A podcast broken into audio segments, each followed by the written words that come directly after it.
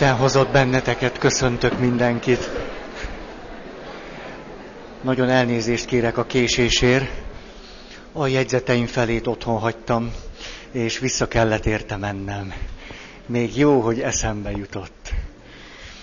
A múlt alkalommal egy rövidke beszélgetésből indultunk ki, ami egy öt éves kislány és az apukája között zajlik, és körülbelül így szól, Papa valóban a jó Isten csinált mindent? Igen, de hiszen tudod. Ő csinálta az arcokat, a fejeket, a szemeket is? Igen, persze. De akkor miért csinált nekem vörös hajat? Engem mindenki kinevet az óvodában. Ez volt a történetünk, és utána beszéltünk arról, hogy ennek a történetnek az értelmezése nagyon jól meg tud történni akkor, hogyha egy háromszintes modellben gondoljuk el, és vívódjuk át, hogy mi is történt valójában. Ennek a modellnek a három szintje, az első a tapasztalás szintje, a második az értelem adásnak, az értelem keresésnek a szintje, mi ennek a tapasztalatnak, ennek az eseménynek a jelentése. És aztán pedig a hitnek a dimenziója, a spirituális dimenzió. Hogy ez milyen összefüggésben van a gyerek által elképzelt Istennel. Mi a köze Istennek ehhez az értelemhez, amit megtaláltunk, és mi a köze magához az eseményhez, ami lezajlott. Illetve, hogyha Istennel van kapcsolatom, akkor ez hogyan befolyásolja azt, hogy milyen értelmet tudok adni vagy találni ennek az eseménynek, és hogyan befolyásolja azt, hogy mit mondok később arról, mi is történt én velem. Hmm.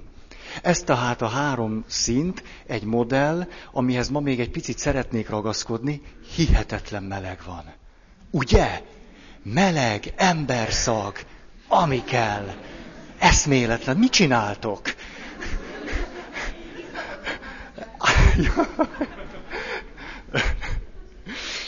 Szóval ez az a három szint, aminek kapcsán elkezdtünk arról beszélgetni, hogy ha nem történik más, csak az apuka annyit tesz, hogy megpróbálja a második szinten az óvodában lezajlott eseményeket valahogy értelmezni, akkor két lényegi elem kimarad. Az egyik, a kislány nem tapasztalja azt meg, hogy őt szeretik. Ha az apuka nem simogatja meg, nem ad neki két puszit, nem megy oda vele a tükör elé, nem mondja azt, hogy számomra te vagy a legszebb Mónika ezen a világon, és a hajadat is gyönyörű szépnek tartom. És biztos vagyok abban, tehát ez az, aminek fontos volna, hogy megtörténjen, vagy hogy veletek valaha megtörtént-e, vagy elégszer megtörtént-e, hogy amikor ért benneteket egy olyan élethelyzet, amiben kiszolgáltatottak voltatok, megalázottak, egy nehéz élethelyzet, amiben rászorultatok, hogy ez a tapasztalat valamilyen értelmet kapjon, és rászorulunk arra, én ezt most így megelőlegezem, hogy ti ezt elfogadjátok, de nem muszáj elfogadni, hogy rászorulunk arra, az én meggyőződésem szerint, hogy ez valamiképpen összefüggésbe kerüljön Istennel. Ennek a Mónikának, miután a kérdés föltevésében ez mind benne volt, szüksége van a második és harmadik szintre. De, de, ha az apuka csak annyit mond, hogy hát tudod, Mónikám, ezt megbeszéltük múltkor is, és a hittan tanító néni is mondta, hogy Isten mindenkit szeret, ha mindenkit szeret, akkor a logika szabályai alapján te is a mindenki része vagy, ezért beláthatnád, hiszen férfi a férfivel beszélget most, hogy téged is szeret. Ugye ennyi elég, hiszen értelmes emberek vagyunk. Ha csak ennyit tesz, kimarad egy lényegi mozzanat, a puszi. Hát ugye az kell. Tehát puszi nélkül nem, nem tudjuk helyesen értelmezni, hogy mi van velünk, hogy kik vagyunk mi. Ha, mert éppen azt nem veszi figyelembe az apuka, ami a gyerekben ebben a pillanatban van. Ha, az érzéseit, a fájdalmát és minden egyebet, nem szavakra van szüksége. Hmm. Ez tehát az egyik. A másik pedig, hogy mindez hogyan kapcsolódik össze a spirituális dimenzióval. Ha az apuka nem mond itt semmit, vagy mondjuk egy esti imádságban nem térnek erre vissza, semmilyen módon, ha nem történik itt a, a hit dimenziójának valamiféle megfogalmazása, akkor ez a gyerek számára egy nem létező világ marad.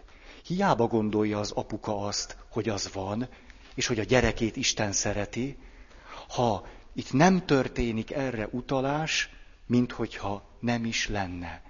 És hogyha nem történik rá utalás, majd a gyerek kitalálja, hogy milyen következményei vannak ennek az eseménynek és az apukája magatartásának a hit világára nézve. És erre mondtam ezt, hogy bizony egyedül vagyok a világom, én is, meg Jézus is, sem én, sem apukám, sem más rajtam nem tudnak segíteni. Levonhat egy ilyen hitbéli következtetést a kislány. Vagy, hát én nagyon utálom Istent, mert ilyen helyzetben hagyott, apukámat is utálom, de azért a kettő közül inkább apukámat utálom kevésbé, mert mégiscsak ő az apukám. Vagy nem értem, hogy apukám miért hisz egy olyan Istenben, aki nem véd meg, és nem is szeret bennünket. Vagy szegény Jézus, hát te is teljesen jogtalanul szenvedtél, de sajnállak téged. Igazából téged jobban sajnállak, mint magamat. Nem is vagyok fontos, majd inkább én másokat szeretek, magamat meg nem. Ugye ezek csak gondolatkísérletek arra, hogy mi minden fogalmazódhat meg, akár megfogalmazatlanul is talán csak az érzéseknek, a zsigernek a szintjén ebben az öt éves Mónikában, ha nem történik utalás a hit világára. És ez az utalás ráadásul nem jó, vagy nem megfelelő. És akkor azt a fölháborító kijelentést tettem, hogy egy gyerkőc nyilván az Istenre vonatkozóan csak olyasmit képes majd állítani és abban hinni, amit megtapasztalt. Nem Isten részéről, az emberek részéről. Ha van tapasztalata arról, hogy mit jelent, hogy őt szeretik, akkor képes majd elgondolni egy olyan Istent, majd kapcsolatba lenni azzal az Istennel, aki őt szereti. De hogyha a tapasztalat szintjén ez nem áll rendelkezésére, hiába szereti őt Isten, a befogadó részéről súlyos nehézségek vannak arra nézve, hogy ő ezt egyáltalán képes-e realizálni a saját életében. És nyilván itt nagyon sok mindent lehetne mondani, hogy átélte azt, hogy megbocsátanak neki, átélte azt, hogy ha hülyén viselkedett, akkor is tudták szeretni. Plöm, plöm, plöm. Oké. Okay. És akkor most eljutottunk a mai alkalomhoz, ez volt az ismétlés. Hogy ha gyerekkorunkban nem éljük át ennek a három szintnek a valóságát, ami még nem is elég önmagában, arra is szükségünk van, hogy ez a három szint összefüggésbe kerüljön egymással. Ha ezt nem örököltük otthonról, akkor most felnőttként itt ülve, vagy fiatalemberként itt ülve, nehézségeink lehetnek azzal, hogy mit kezdjünk az élményeinkkel, azzal, hogy a tapasztalatainkat hogyan értelmezzük, vagy hogy képesek vagyunk-e egyáltalán olyan értelmet adni nekik, ami jó nekünk. És még nagyobb nehézségünk lehet azzal, hogy ez az egész, amit velünk történik, meg amit mi csinálunk, mi köze van ennek Istenhez, akiről azt se tudom, hogy van-e vagy nincs. Itt támadhatnak a legnagyobb nehézségek. És azért tartom jól, jónak ezt a modellt, mert valamit föltár önmagunkról önmagunk számára. Azt, hogy miközben itt ülök és átélem valahogy a világot, ennek van eredete. Ennek van valami előtörténete. És nem biztos, hogy én vagyok a hülye. Nem biztos, hogy csak ott kell kérdéseket föltenni, ahol eddig föltettem, hogy akkor Isten miért nem válaszol? Meg ki ez az Isten? Meg van-e egyáltalán? Hmm. Lehet, hogy a, mondjuk az Istenre vagy a hitre vonatkozó kérdéseimnek a kulcsa nem is ott van, ebben a pillanatban inkább a saját személyiségemben keresendők. És lehet, hogyha önmagam felé, saját magam megértése felé teszek néhány lépést, egyszer csak meg fogom érteni, hogy miért akadtam el ezen az úton. Ugyanis ez a kettő szorosan összefügg egymással. És mindezt azért is akartam elmondani, mert majd szeretnék a saját élményemből mondani valamit, hogy ha mondjuk ezt látjuk, vagy föltártuk, akkor mit lehet vele kezdeni. Szeretnék azért most megint csak kimondani néhány dolgot arra vonatkozóan, hogy hol akadhat el ez a folyamat, és annak mi lesz a következménye. Az első, súlyosan negatív élmények érnek engem, amelyekben nem kapok segítséget, hogy azokat értelmezzem. És ha ehhez nem kapok segítséget, akkor igazán nehéz lenne azt összekötni valahogy az Isten világával, főleg megfelelő módon. Itt nem csak drasztikus eseményekre kellene gondolni, hogy a gyermeket megrontja a nevelő apja, meg ilyesmire, hanem egyáltalán, hogy a gyereknek valami fontos, valamit nagyon szeretne, és a szülő részéről erre nincs válasz. Mondjuk egy nagyon egyszerű példa, de mielőtt még mondom, valaki azt mondta nekem néhány nappal ezelőtt, hogy érdekes volt ez az előadás, de kinek szólt? Tehát, hogy ez nem egy vallásos szülők nevelési továbbképzése, vagy ilyesmi, hogy mindezt azért mondom el, mert ez a gyerek én vagyok. Én, én bennem van az a gyerek, aki ezt átélte, vagy azt nem kapta meg. Ezért beszélek erről, magunk miatt beszélek. Nem arról, hogy majd a leendő gyerekeinkkel, az is izgalmas, főleg nektek.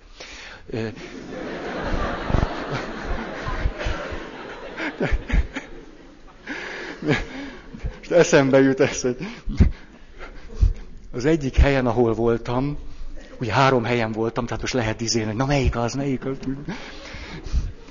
Mindig volt egy olyan mise szándék, azt hiszem minden hónapban egyszer, ezt nagyon bírtam, mert mindig volt egy ilyen sajátos bukéja, hogy ezt a, tudjátok, a Szent Misét lehet valakiért fölajánlani. Ha nem csak úgy ott ülök, hanem hát valakiért imádkozom. Na és akkor így szól ez a szándék, minden hónapban egyszer szoktam mondani, hogy mondtam valamikor, hogy ezt a Szent Misét gyerekeinkért ajánljuk föl. Ez egy jó szándék, nem? Nagyon. Úgy van némi áthallása, nem? Na, szóval, hogy a, ennek a gyereknek beszélek, aki ott van, ott van.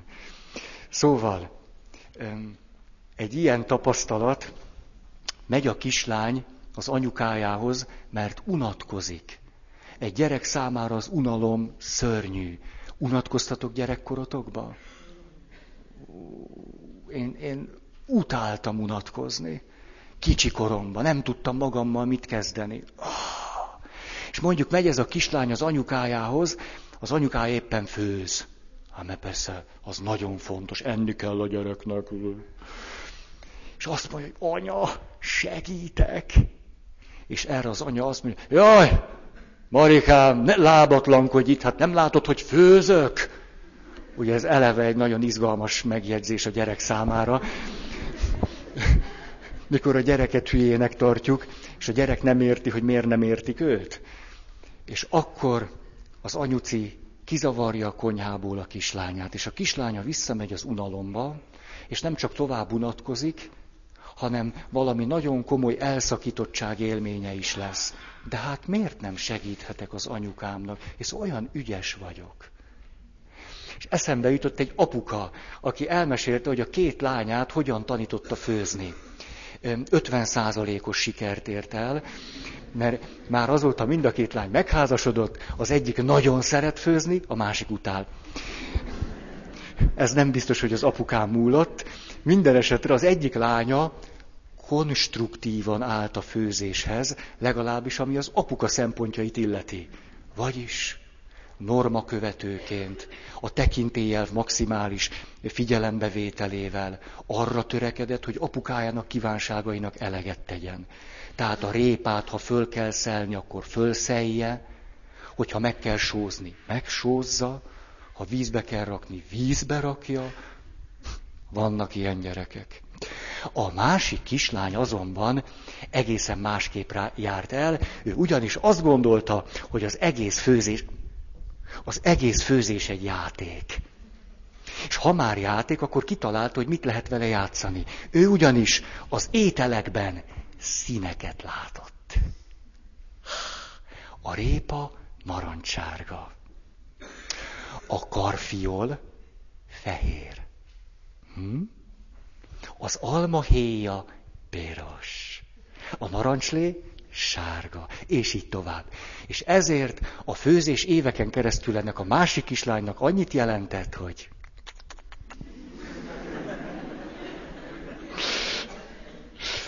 ő festéshez készült. Játszott a színekkel. Apukája legnagyobb bánatára, aki újból és újból azt vette észre, hogy amikor a gyereke kijátszotta magát, hogy a lehető legtöbb szint összekeverte, mint aki jól végezte dolgát, távozott a konyhából.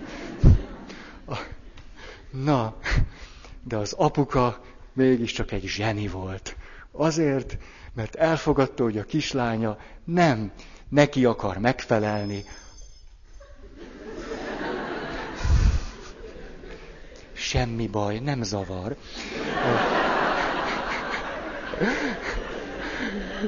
Hanem ő a színekkel akar játszani, és ezt ő éveken keresztül lenyelte. Nem azt, amit a kislány kutyult, azt nem. Azt nem, hanem a kislánynak a kutyulását. Ezt azért akartam elmondani, mert egy hihetetlenül primitív és nevetséges példája volt annak, amiről szerettem volna beszélni, hogy akár sorozatban, ha sokszor átéltünk gyerekkorunkban olyat, hogy volt valami ötletünk, hogy volt bennünk valami kreativitás, á, magyarul, valami spontaneitás, magyarul. Amikor ezeket újból és újból, bár a szüleink nem erre törekedtek, de mégis állandóan derékbe törték, akkor szép lassan visszazuhantunk egy olyan helyzetbe, ahol nem tudunk magunkkal mit kezdeni. A tapasztalatainkat nem, nem segítenek átélni, azt értelmezni és összekötni az Isten dimenziójával. Akár sok ilyen apróság is elég lehet ahhoz, hogy valaki felnőtt korban nehézségeket éljen át ezen a három szinten. Ez például egy. Aztán, ha a gyerek nem kap segítséget ahhoz, hogy értelmezni tudja, neki jó módon, neki megfelelő módon, ami segíti az életét, azokat a tapasztalatait, amelyeket átélt, mi fog bekövetkezni? Viszonylag egyszerűnek tűnik a válasz, bent ragad a sérelmeiben. Megreked a fájdalmaiban. Akkor, bár lehet, hogy 20 éves, vagy 75 éves, lakik benne egy kisgyerek, akit két, három, négy, öt, hét, kilenc éves koráig elküldtek a konyhából. Ha ő ehhez az élet eseményhez adott esetben, mert szükséges volt, nem tért vissza, nem adott neki egy új értelmet, ezt nem kötötte össze az isteni dimenzióval. Ha ez nem történik meg felnőttként, akkor ott lehet benne az a számkivetett gyerek, aki felnőttként is bizonyos helyzetekben ugyanúgy mondjuk, meglepően heves érzelmi reakciókat mutat akkor, amikor egy ehhez hasonló élethelyzetbe kerül. És maga se érti, hogy egyetlen mondat miért billenti ki az egyensúlyából. Néha úgy tűnik, és mondjuk a pszichoanalízis ebbe az irányba sok segítséget ad, hogy néha szükségesnek tűnik visszamenni a múltba. ott egy picit elbeszélgetni a gyerekkori önmagunkkal. És most már felnőttként értelmet adni valaminek, aminek az értelem adásában nem kaptunk segítséget gyerekkorban, majd az egészet elfelejtettük. Ez okozza a dupla nehézséget, hogy elfelejtettük. És mi az, ami megmarad ezekből az életeseményekből? Az érzés. A fájdalom. Amikor mondjuk ez a felnőtt kap egy felnőtt társától egy olyan mondatot, hogy, hogy jaj, te ne haragudj, de mi erre a megbeszélésre nem, nem hívtunk téged. Itt egy olyan kör van most, akik. És ha ő egy érett személyiség, aki bárha átélt ilyet, de dolgozott vele, azt mondja, hogy ah, akkor rossz helyre jöttem, és él vígan tovább. De ha ő egy olyan valaki, akit életében hihetetlen sokszor elküldtek, majd ennek a tapasztalatának nem segítettek értelmet adni, és nem kötődött ez össze jól az Istennel, ő ebben a helyzetben mit fog átélni? Valami hihetetlen elutasítottságot, egy ilyen mély megalázottságot. Az, aki azt mondja neki a lehető legtermészetesebb hangon, hogy te, ne haragudj, de ez, ez, ez most nem az a kör, ahova hívtunk téged. Itt most azok jöttek össze, akik. Ha nekem nincs sebem ott lenn, semmiből se áll akkor elmenni. De ha van, de ha van. Attól a pillanattól kezdve lehet, hogy egy életen keresztül azokra az emberekre, akik most azt mondták nekem, hogy én nem tartozom ebbe a körbe, egy mély fájdalommal fogok nézni. Az érzések megmaradnak, az emlékezés eltűnik. Ahol tehát ilyen meglepő érzelmi reakcióink vannak, ott van valami történet elásva, amire már nem emlékszünk. Ezért, hogyha nagyon sok indokolatlan érzelmi reakciónk van bizonyos helyzetekben, és már képesek vagyunk belátni, hogy az nem a helyzetből fakad, hanem belőlem, érdemes elkezdeni nyomozni. Hol van a történet?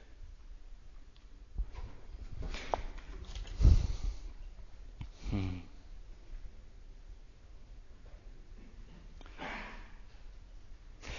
utolsó mondatom ehhez, hogy a, az értelemadás és a hittel való összekötés az a gyerek tapasztalatain keresztül kellene, hogy történjen. Nem a szülő tapasztalatain keresztül, meg nem elvont okoskodáson keresztül, hanem éppen az a jó, hogy a gyerek itt és most átél valamit, és ezzel lehet foglalkozni. Ez egyáltalán nem olyan könnyű. A gyerek miségben próbálkozom ezzel. Elmondom nektek egy próbálkozásomat. Mm. Legyen a most vasárnap. Mm. Most vasárnap az volt az evangélium, mm. hogy egy apának van két fia. Az egyik fiú azt mondja, apám, kimegyek a szőlődbe, de aztán nem megy. A másik azt mondja, én ki nem megyek, de aztán elmegy. És ugye azt a kérdést teszi föl Jézus a hallgatóságának, melyik volt inkább az a valaki, aki teljesítette apja akaratát? A válasz nem lövöm le, mert annyira izgalmas. És fölolvastam ezt a történetet, és mit tettem? Készül felvétel? Csak óvatosan. Szóval ezt a történetet csak odáig olvastam, hogy Jézus megkérdezi, na melyik fiú teljesítette inkább az apukája akaratát? Ezek az evangélium igéi.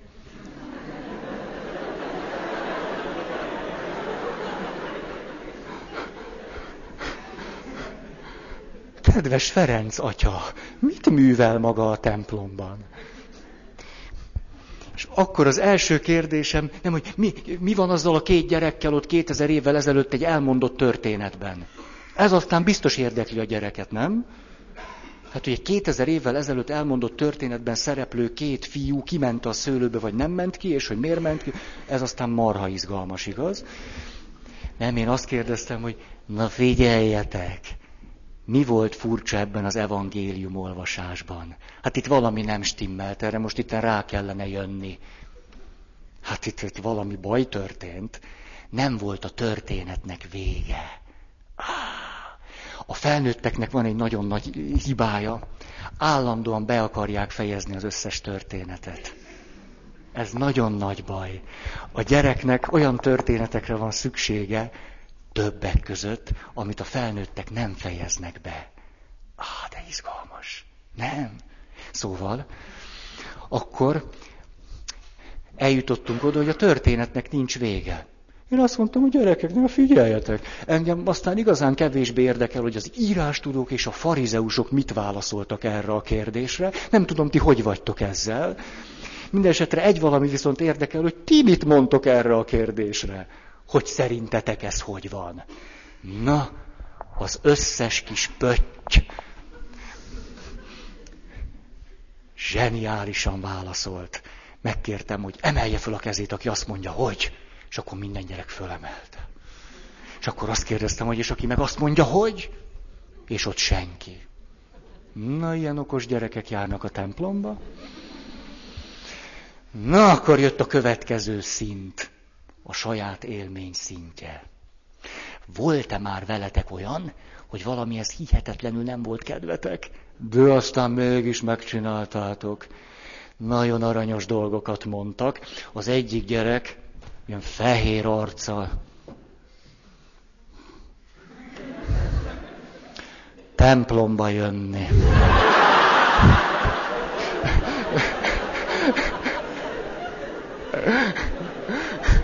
Hát, megérkeztünk a valósághoz, nem? Tehát eddig Jézus 2000 évvel ezelőtt beszélt két fiúról, akik kimentek, azt nem mentek ki a szőlőből, hát ez nagyon fontos nekünk. Nem. Az a fontos, hogy ez az aranyos kis fiúpötty, ez rühel templomba jönni. Hát ezzel kell valamit kezdeni, nem azzal a két fiúval, igaz-e? Na, megy tovább. Most az összes többi választ nem mondom, tehát körülbelül minden elhangzott, ami egy normális gyerek számára elhangozhat, hogy... Na, és akkor fölteszem a kérdést, hogy, hogy most van-e olyan, hogy, hogy úgy mondjuk a, a, a hétköznapi életetekben, úgy a leg, legegyszerűbb dolgok között tudnátok-e még valamilyen példát mondani? Ugyanez a kis sápat gyerkőt. Jaj, hát az előbb is nagyon jó választottál. Hát félreérthető, ugye? Hát mond, van még valami válaszod? Igen. Iskolába menni ezt a gyereket nagyon-nagyon megszeretgettem ott, azt mondtam, hogy hát nézd neked, akkor a hét első felében nincs kedved iskolába menni, hétvégén nincs kedved templomba járni. Hát, hogy és te mind megteszed, minden tiszteletem a tiéd. És akkor megpróbáltunk még jobban belelépni a jelenbe. Mert azt kérdeztem a gyerekektől, ez volt az utolsó kérdés. Na jó, most ez volt a múlt tapasztalatának a fölid, ezt nem mondtam, csak gondoltam. Akkor most egy nagyon nehéz kérdést teszek föl, abból a szempontból, hogy nem lesz könnyű őszintén válaszolni, de megígérem, hogy én is őszintén elmondom hogy erre a kérdésre a válaszom. A kérdés így szól. Ma reggel, amikor szólt a vekker, mit gondoltál? Mit éltél át? Kis vallásosnak nevelendő pötty. És akkor egyszer csak megérkeztünk a vallást megelőző tapasztalás birodalmába. És akkor mondták, hogy semmi kedvem nem volt. Hogy én azt gondoltam, hogy... Nagyon jókat mondtak, nagyon őszintéket. És akkor én is elmondtam, hogy tudjátok, ma reggel 5 óra 45-kor szólt a vekker. És én ránéztem, és azt mondtam, hogy nem. Én még egy kicsit szundi-bundi. És akkor arra gondoltam, hogy hát egy, egy derékpap vasárnap mennyi plusz szundi-bundit engedhet meg magának? Maximum 15 perc. Maximum, hogy még elmondhassa maga előtt, hogy 5 óra 59-kor már fölkelt, a 14 és ahogy ott ilyen remegő, álomittas karral próbáltam eltekerni azt a kis izét, tudjátok, arra gondoltam, hogy ma leszek. Hat óra tíz.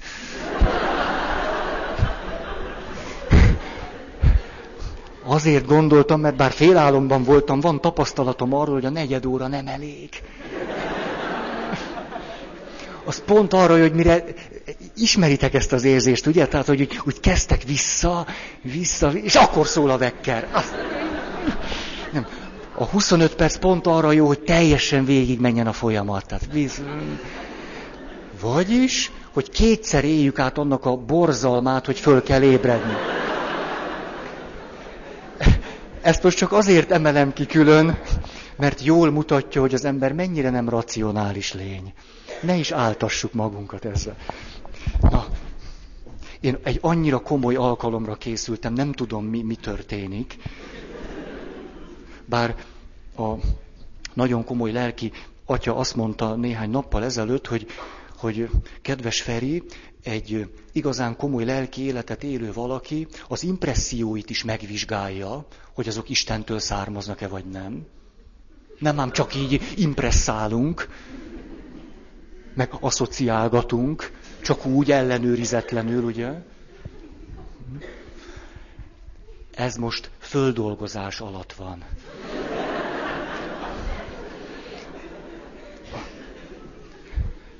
Kettes pont. Ne haragudjatok, de itt jobbra a szememmel látom, hogy egy hajszálam belóg a képbe. Nincs is hajam, vagy nem Szóval, ugye azt tudjátok, hogy a nőknek sokkal jobb a perifériás látása. Ezt, ezt, ezt nagyon fontos tudni, kedves férfiak. Tehát, ha egy nő mellett így te próbálsz valamit eldugni, a nő azonban simán. Fordítva megy, tehát a nő látja, hogy egy vonalba vagy vele, simán bármit megtehet. Kivéve a képzett focistákat. A labdajáték ugyanis a perifériás látást igen, igen javítja. Ezért például a futbalista férjek nehezebb dió a nők számára. Szóval, mi történik akkor, ha a megtapasztalás szintje marad ki? Hát ilyen is van. Mondjuk, én papként, meg hitoktatóként, meg nem tudom én miként, zseniálisan rontottam el évszázadokon keresztül azt, hogy nem vettem elég, és nem veszem elég komolyan azt, hogy milyen tapasztalata van azoknak, akikhez beszélek. Hmm. A saját tapasztalataimról beszélek, a gyerekeknél is, meg minden egyébről. Ahelyett, hogy abból tudnánk kiindulni, hogy ő neki milyen tapasztalatai vannak. A, most óvatos leszek, lehet, hogy ez az oktatásban, általánosságban is érvényes, de hogy milyen hihetetlenül nem foglalkozunk azzal, hogy milyen tapasztalat birtokosa az, akinek át akarunk valamit adni, az elég megrázó. És utána nem értjük, hogy miért nem okosodik az a kölyök. Mert semmi köze a mi tapasztalatainkhoz.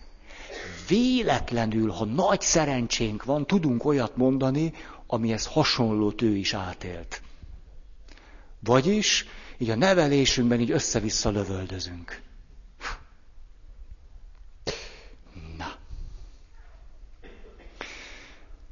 Mi történik akkor, hogyha a szüleink, amikor mi gyerekek voltunk, nem a mi tapasztalatainkból indultak ki, hanem rögtön értelmezték, hogy mi történt velünk. El tudtok ilyet képzelni? Az esetek nagy többségében történik ez. Nem azt kérdezem meg, hogy mi fáj, mikor látom a kis Pistit, hogy sír. Mi baj van? Hanem azt mondom neki, Pistukám, egy keresztény embernek van tartása. Nem sír csak úgy, annak nagyon komoly oka kell, hogy legyen. Te pedig egy gyerek vagy. Egy gyereknek nem lehet semmilyen olyan komoly oka. Nézd meg apádat, aki 24 órát dolgozik a bányában. Minden nap. Ő neki lenne oka rá. Neked? Úgyhogy szívd vissza a könnyeidet, de gyorsan. A Ezt úgy hív... Egy kedves ismerősömmel beszélgettem, már nem tudom milyen témán, és egyszer csak az a szó kívánkozott ki a száján, hogy papolás. És annyira jó volt őt látni, mert már így tudjátok, hát kezdte formálni. Tehát a szöveg összefüggésből én rájöttem, hogy most... És tudjátok, azt a reflexiós folyamatot lehetett érzékelni, hogy rájön, hogy jaj, kivel is beszélek én? És hát egy zseniális nőről volt szó, aki kivágta magát. És azt mondta, hogy... És ezt a történetet nem fejezem be, hogy el tudjátok képzelni, ahogy nektek jól esik. Hm. Mondjuk, ugye klasszikus hittanórás helyzet, bejön a hitoktató néni, bácsi, és azt mondja, na ma gyerekek, na gyerekek ma, gyerekek ma, na. Tehát mindegy, tehát fölkészült ez a lényeg, tudja, hogy gyerekek, ma, na. Látjátok, milyen nehéz hitoktatni? A, azt mondja, hogy gyerekek, ma, na most ma, arról fogunk beszélni, hogy milyen szép lehetett az az első karácsony. Hát Andris, mit gondolsz arról az első karácsonyról? Mert tudom, de nem, semmi, vár, várom, hogy valamit gondol, nem, rögtön folytatom. Hát tudod, Andriska, az az első karácsony, egy meseszép, csodálatos karácsony volt. Úgy örültek a kislányok ott, meg a kisfiúk. Minnyájan tele voltak örömmel. Ugye milyen szép történet?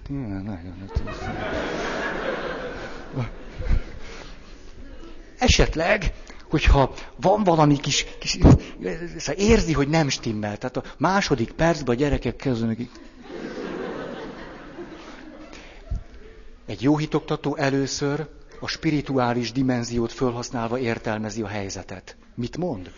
Piszok, kölykök ezeket már a karácsonyjal se lehet meghatni. Ezek a mai gyerekek. Na de akkor valami pedagógiai érzék mégiscsak kidugja a fejét, mint a kiskukat. Azt mondja, ha, akkor mélyebbről kell kezdeni. Kedves kis Andris, örültél te már életedben?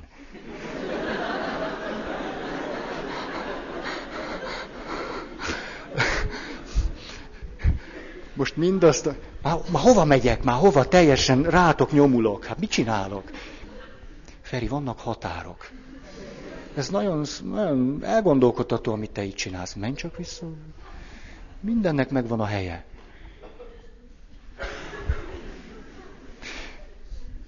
Azért nem hátrafelé megyek, mert a liturgiának van egy előírása, a pap a szentében nem mozog hátrafelé. Ilyet nem csinálok. Ezen túl pedig a katonaságnál megtanultam, hogy bal lépünk ki. Most mutassak egy hátra arcot. Jaj, voltatok katonák. Szóval, egy kedves ismerősömet szeretném idehozni, hogy egy orvos nem tanult ő pedagógiát soha, de gyerekorvos, csecsemőket olt. Már nem mészszel, hanem... Oh. Ennél egy rosszabb lehetne, hogy ő az ügyeletes, tudjátok, ég egy pici, és akkor trrr, rohan és olt. Nem? Nem, ne tévedjünk el, a szavaknak többféle jelentése lehet. Ő beolt injektálja a gyerekeket, és a következőre jött rá. Feri atya. Szóval arra jött rá, hogy a pici csecsemőknek is segíteni kell abban, hogy az oltásnak az értelmét sikerüljön föltárni. Tök hülyé hangzik, ugye? De az eredmény nem.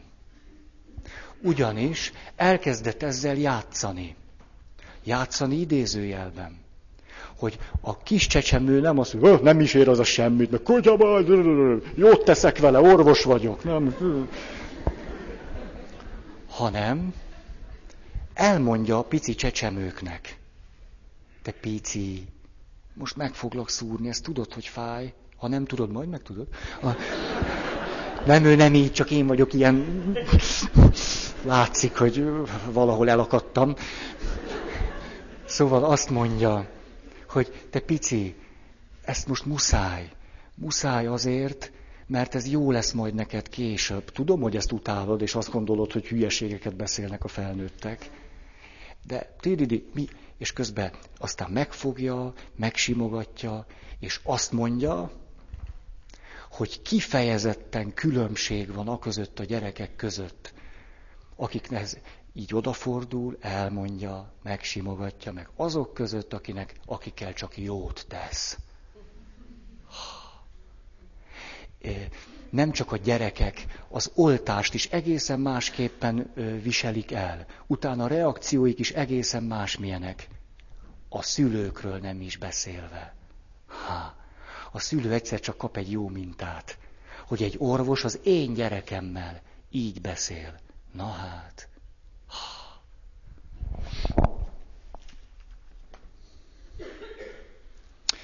Hmm.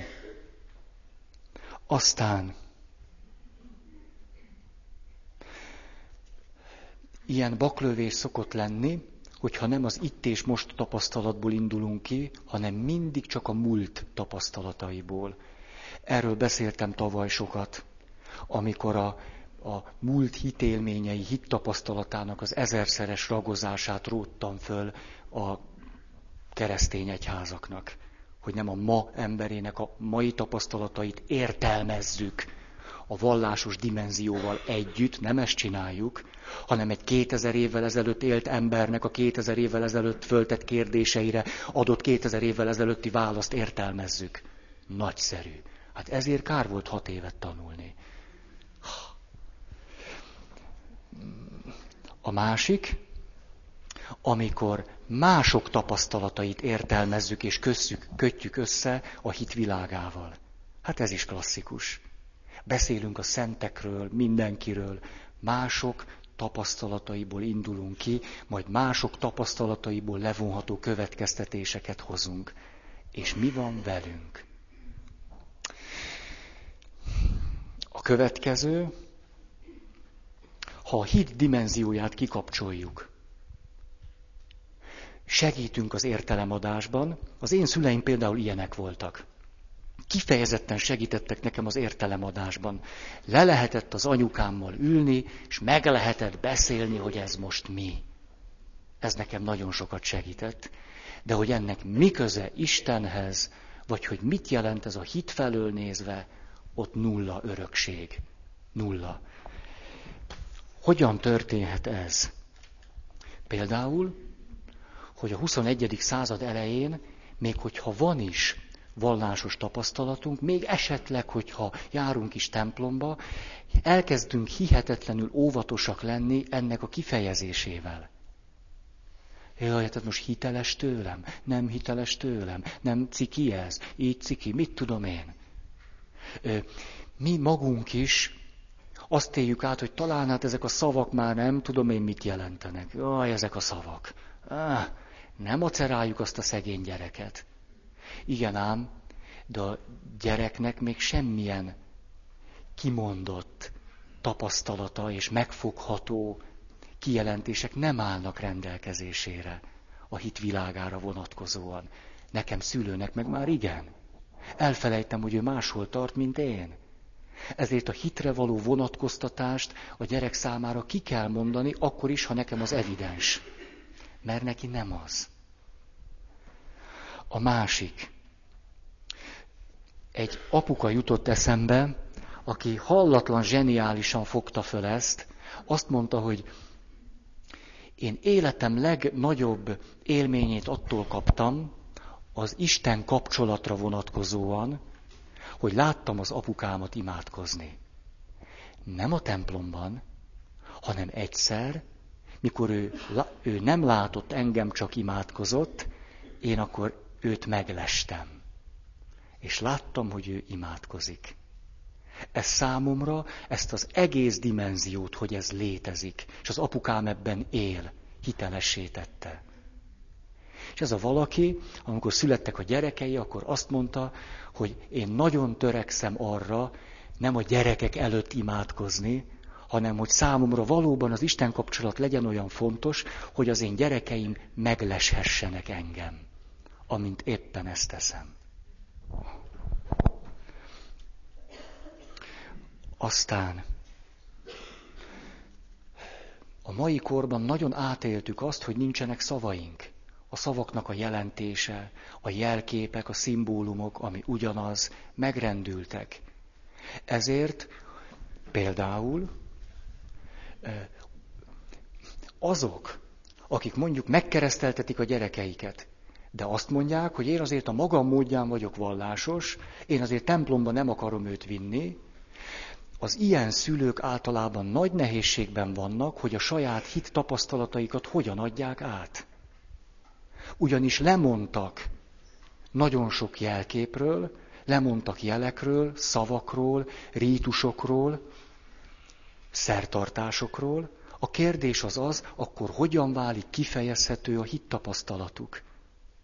Tele vannak jó szándékkal. Nekik van valami hitélményük. A kérdés azonban az, hogyha akkor nem találják ki az új jelképeket, az új szavakat, akkor mit adnak át a gyerekeiknek? Ezért egy hatalmas önámítás az, hogy majd a gyerek, ha felnő, eldönti, hogy hívő lesz-e vagy nem, vagy mit akar majd csinálni, mert hát szabadon neveljük. Ez önámítás. Tudom, már múltkor is mondtam egy ilyen kritikusnak tűnő mondatot, hogy olyan maguk módján vallásos. Én egy picit sem akarok ezzel szemben kritikus lenni, hanem azt gondolom, hogy hát mindenki úgy él, meg azt gondolja, ahogy azt szeretné, és én azt szeretném nagyon tiszteletben tartani. A megjegyzésem arra vonatkozik, hogy itt el van ásva egy taposóakna, amiről nem tudom, hogy tudják-e azok, akik ebben hisznek. Tehát én nem az ő világukat kérdőjelezem meg, csak látom ezt a nehézséget.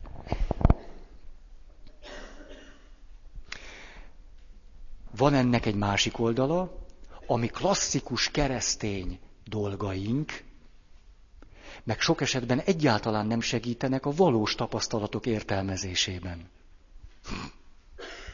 Hát egy nagyon egyszerű példa. Ott van a húsvéti gyertya. Ugye most gondolom sokatokban eleve, mi az, hogy húsvéti gyertya? Egy olyan gyertya, amit húsvétkor gyújtunk meg, vagy mi az?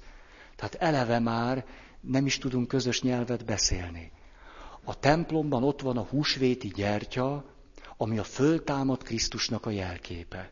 Elvileg, ha én bemegyek a templomba, egyetlen szó nélkül rápillantok a húsvéti gyertyára, mert a leghatalmasabb gyertya, és bennem egy csomó hitbéli asszociáció megjelenik. Saját élettapasztalataim és azoknak az értelmezése ott jelennek meg összefüggésben Jézus életével. Senki egyetlen szót sem szólt, csak ránézek a húsvéti gyertyára.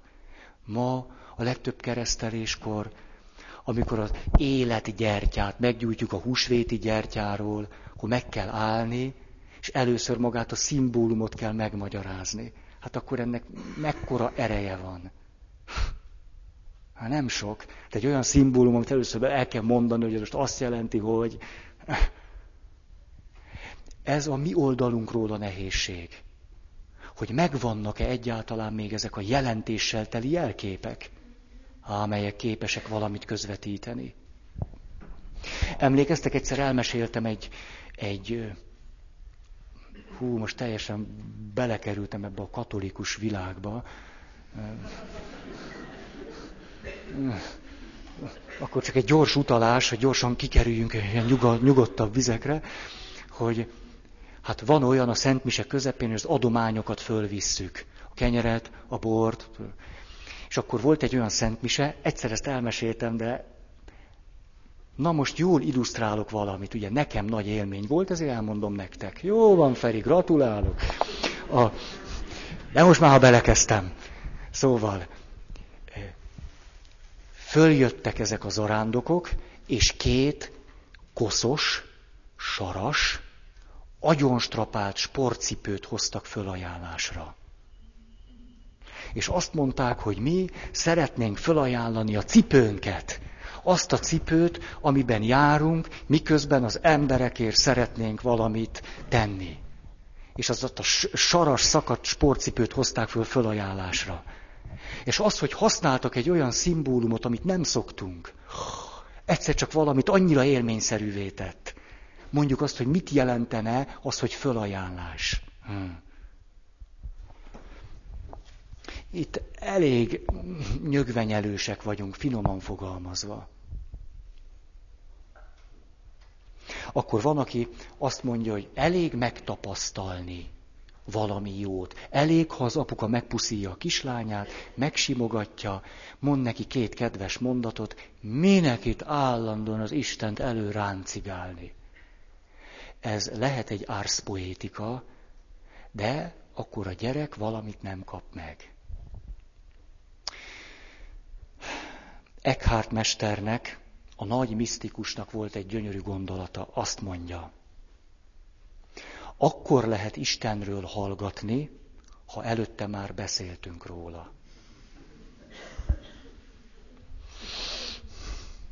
Mert ő nagyon mondta, az Isten titok.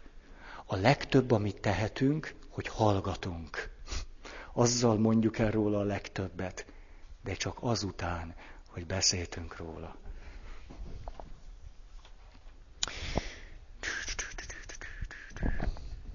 Ja, bírjátok még? Mert most egy merényletem van ellenetek. A korrelatív teológiáról szeretnék beszélni. De gáz. Nem kéne. Már én nagyon hallgatok rád. Értem. Azt mondta, hogy nyugodtan, ti is szeretitek. Csak egy egy picit, jó, mert hát végül is értitek, mégiscsak én készülök erre az alkalomra, nem? Hát az ennyi lehet nekem is, nem? Lőcső. A, amit eddig elmondtunk, ez nem a teológiából fakadó fölismerés volt. Viszont nagyon izgalmas, hogy ugyanaz, amit elmondtunk, a teológiában is jelen van és az valami pluszt hozzáadhat ahhoz, amiről eddig beszéltünk. Ez úgy szól, hogy a korrelatív teológia. Vagyis, hogy Isten és ember korrelációban vannak egymással, Isten és ember olyan kölcsönös viszonyban vannak egymással, elszakíthatatlan módon, amelyben Isten megismerése és az önmagam megismerése egymást kölcsönösen átjáró, átható és föltételező folyamatok. Ez egy jó kis teológia. Ah. De hogy ennek mi a következmény, erről szeretnék egy picit. A, ugye, ha létezik ez a harmadik dimenzió, vagyis a hit dimenziója, ahol az Istennel való kapcsolat megtörténik az emberrel, illetve ahol azt tudatosítjuk, hogy az van, Mondok egy történetet, hogy miért lehet ez nagyon jelentős ahhoz képest, hogy valaki esetleg jó szándékúan átél valamit, majd keresi annak az értelmét. Hogy ez milyen pillanatokban mutatható ki, hogy ez nem mindig elég. Jött hozzám valaki, egy apuka, és arról számolt be, hogy a gyerekei éppen serdülőkorban vannak. Van már egy 18 éves lánya, egy 16 éves lánya, meg még két vagy három kisebb lánya. Csupa lány. És arról számolt be ilyen nagy kínlódások közepette, hogy ő benne többszörösen egyre erősödik a szexuális vonzalom a két idősebb lánya felé.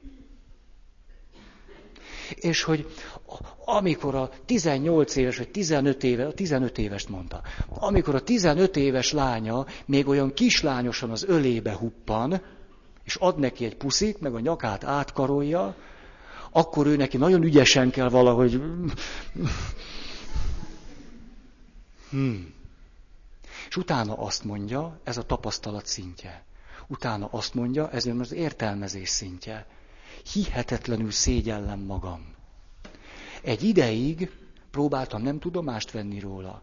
Aztán utána annyira szégyeltem magam, hogy nem mertem róla senkivel se beszélni. De most, miután ez egyre erősebb bennem, muszáj volt valakinek elmondani, hogy mit lehet ezzel kezdeni. És akkor hozzátett egy olyan mondatot, ami nekem a kulcsmondat volt, de később aztán ez egy fontos mondat lett. Azt mondta, mert tudod, Feri, egyre rosszabb vagyok. Ha. Ez volt az ő értelmezése. Hmm. Akkor egy picit beszélgettünk arról, hogy ez normális. Csak nem szoktuk elmondani. Tehát, hogy ilyen van. Legfőjebb, lehet, hogy olyan komoly kulturális gátlás alatt van az apukáknak a szexuális vágya a saját lányaik iránt, hogy egyáltalán nem is tudatosul. De azért az van. Tehát, hogy kedves apuka, te egy normális valamit élsz át. Elég volt ennek az apukának ez? Mm-mm. Nem volt elég. Mert azt mondta, jó, ezt most értem. De akkor most mi van velem? Értem, de mit csináljak magammal? És akkor a következőről kezdtünk el beszélgetni. Mondd csak, hogy miután te egy hívő ember vagy, mit gondolsz, hogy Isten mit gondol rólad? Te azt mondtad a beszámolódnak a végén, hogy te egyre rosszabb vagy. Mit gondolsz, hogy Isten mit gondol erről?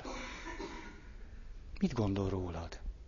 És akkor elkezdett gondolkodni, és azt mondja, hogy hát Isten nem gondolja rólam, hogy én rossz vagyok.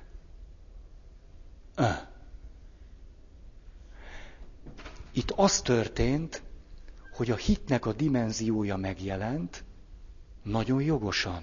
És egy olyan választ kapott, amire én pálferiként, meg papként is azt tudom mondani, hogy ez a válasz jöhetett Istentől.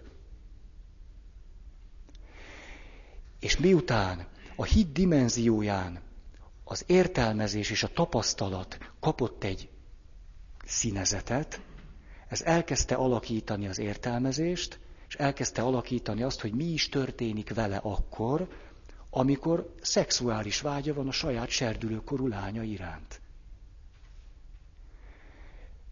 Nem tudom, hogy át tudtam-e adni, hogy a hit dimenziója adott esetben olyan hatást gyakorol az első kettőre, amely ezt az egész, el, az egész folyamatot átalakítja.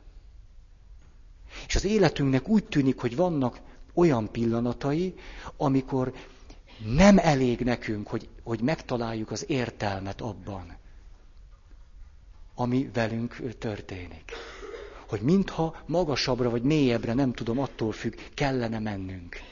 Hogy ahol az igazi kérdésünk van, ott választ kapjunk. És ezzel azt is megpróbáltam érzékeltetni, hogy a, ha a hit dimenziója létezik, és ott egy folytonos kérdezés és reflexió van az általam elgondolt Istenre, aki lehetőség szerint minél inkább az, aki, neki én elgondolom, hogy Isten, ez befolyásolja az értelemadást, és befolyásolja azt, hogy egyáltalán mit gondolok arról, hogy velem mi történt. Hmm.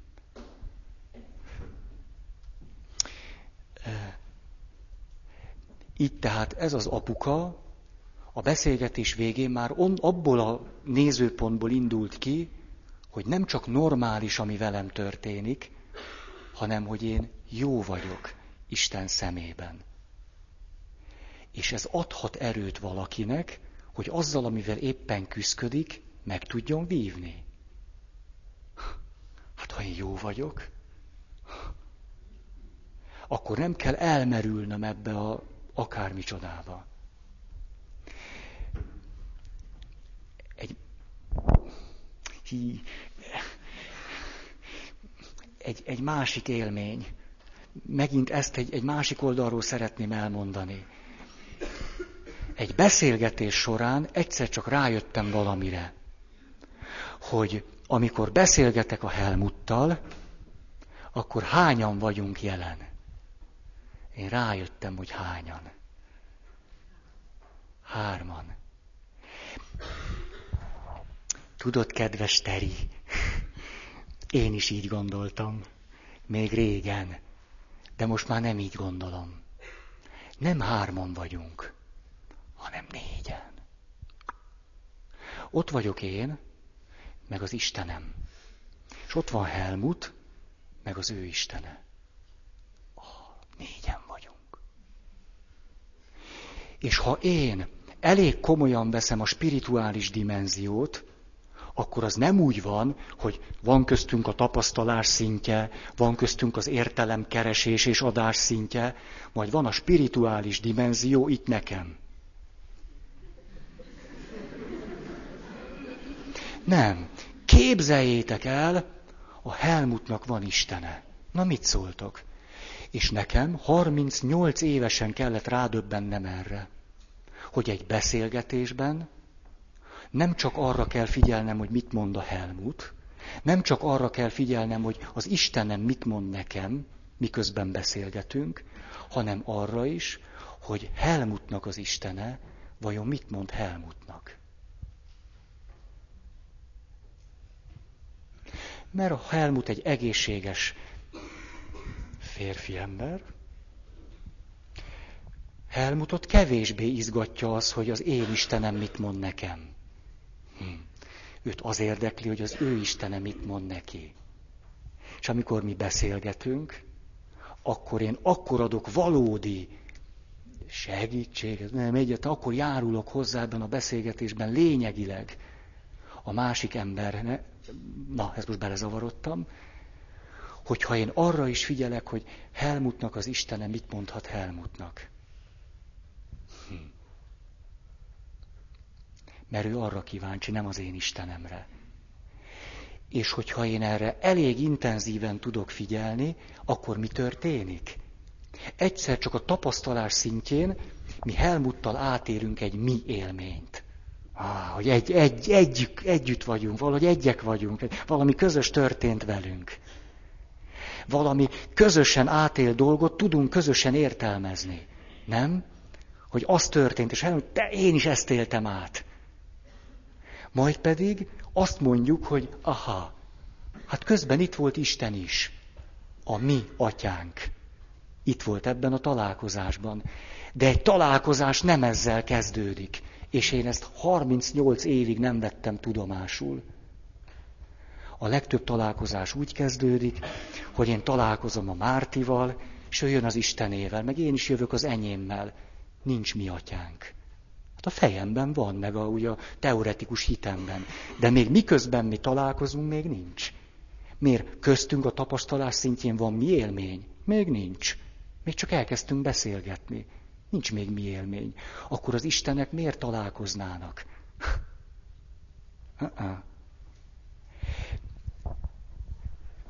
Ez azt jelenti, hogy ez a hit dimenzió, ez valami sokkal árnyaltabb dolog, mint ahogy elsőre azt gondolnánk, hogy jaj, én hiszek Istenben, és majd segítek neked is, hogy neked is legyen. Ah. Tehát egy beszélgetésben számomra egy évvel ezelőttől kezdve négyen vagyunk. Hmm.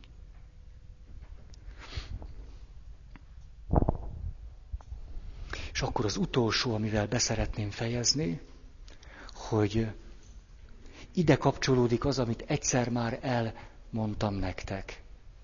Hogy ezért nem csak az a kérdés, hogy ki vagyok én és ki vagy te, ki a hülyején vagy te? Nem ez a kérdés. Hanem először az a kérdés, hogy ki vagy te, és aztán, hogy valami igazán történjen velem, ahhoz azt a kérdést kell föltennem, hogy ki vagy te nekem. Majd, hogy ki vagyok én, az se elég, ki vagyok én neked. Itt is tehát nem két kérdés van, ki vagy te és ki vagy én. Ki vagyok én neked, és ki vagy te én nekem. Jó mondtam? Jó. Szóval négy kérdés van. Négy.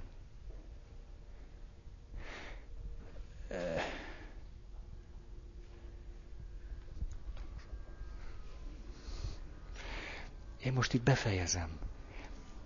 Egyre melegebb lett. van-e valakinek hirdetni valója?